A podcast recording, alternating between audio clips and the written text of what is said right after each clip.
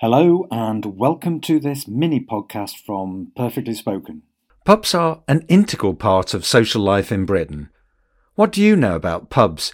Here's some information, but before you listen, how would you answer these questions? Number one, what are other names for pubs? Two, how are pubs different from restaurants? Three, who's in charge of the pub? Number four, what's the most popular name for a pub? And five, would you go to a pub? An integral part of social life in Britain. A pub, short for public house, is a place to go to socialise, relax, and have a drink. They have these special characteristics. They're open to the public, you don't need to be a member. They serve draft beer or cider. Draft means from a tap, not out of a bottle. It's not necessary to buy food, though most pubs sell meals today. Unlike a restaurant, you're not served at your table, but go to the bar to order your drink.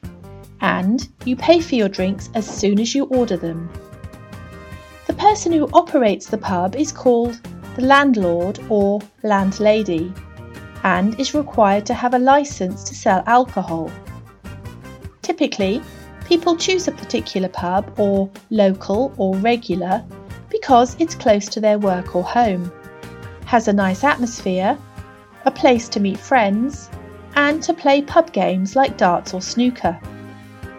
Out of all the different names for pubs, the Crown is very popular, but the most popular is the Red Lion. Cheers!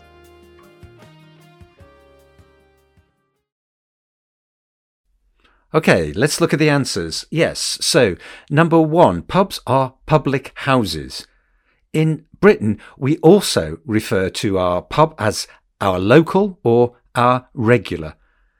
Number two, the biggest difference between a pub and a restaurant is that in a pub, you go to the bar yourself to buy your drinks, and you can just buy drinks. You don't need to buy food.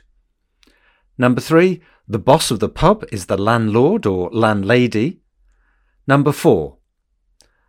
The Crown is a very popular name for a pub, but the Red Lion is the most popular. And five, would you go to a pub? Well, why not? It's a great place to meet friends and have a drink, alcoholic or not, and you can always try to play pub games like snooker or darts. Thanks for listening. For more podcasts and mini podcasts from Perfectly Spoken, just check out our podcast channels or go to our website perfectlyspoken.com.